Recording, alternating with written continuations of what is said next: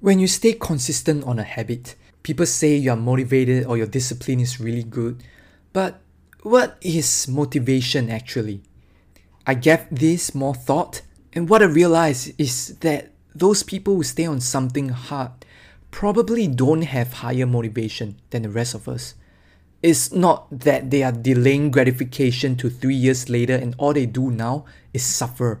They reap the benefits now too. But often it's psychological, it's invisible to everybody else but them. Just like what I mentioned two episodes before, when you consistently do something hard and overcome your laziness, you respect yourself more, you feel positive, and that's the benefit that others cannot see. So, if you can feel that benefit often and experience it in what it is that you're pursuing, you have just unlocked a hack, an endless well of motivation.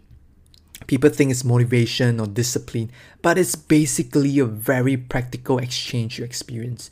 Underneath all your habits is a worthy exchange of effort and benefit, at least in your view.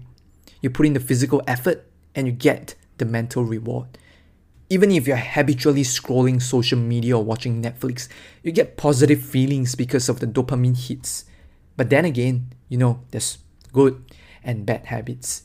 So, may you develop habits that make your life more beautiful and create some lifelong memories.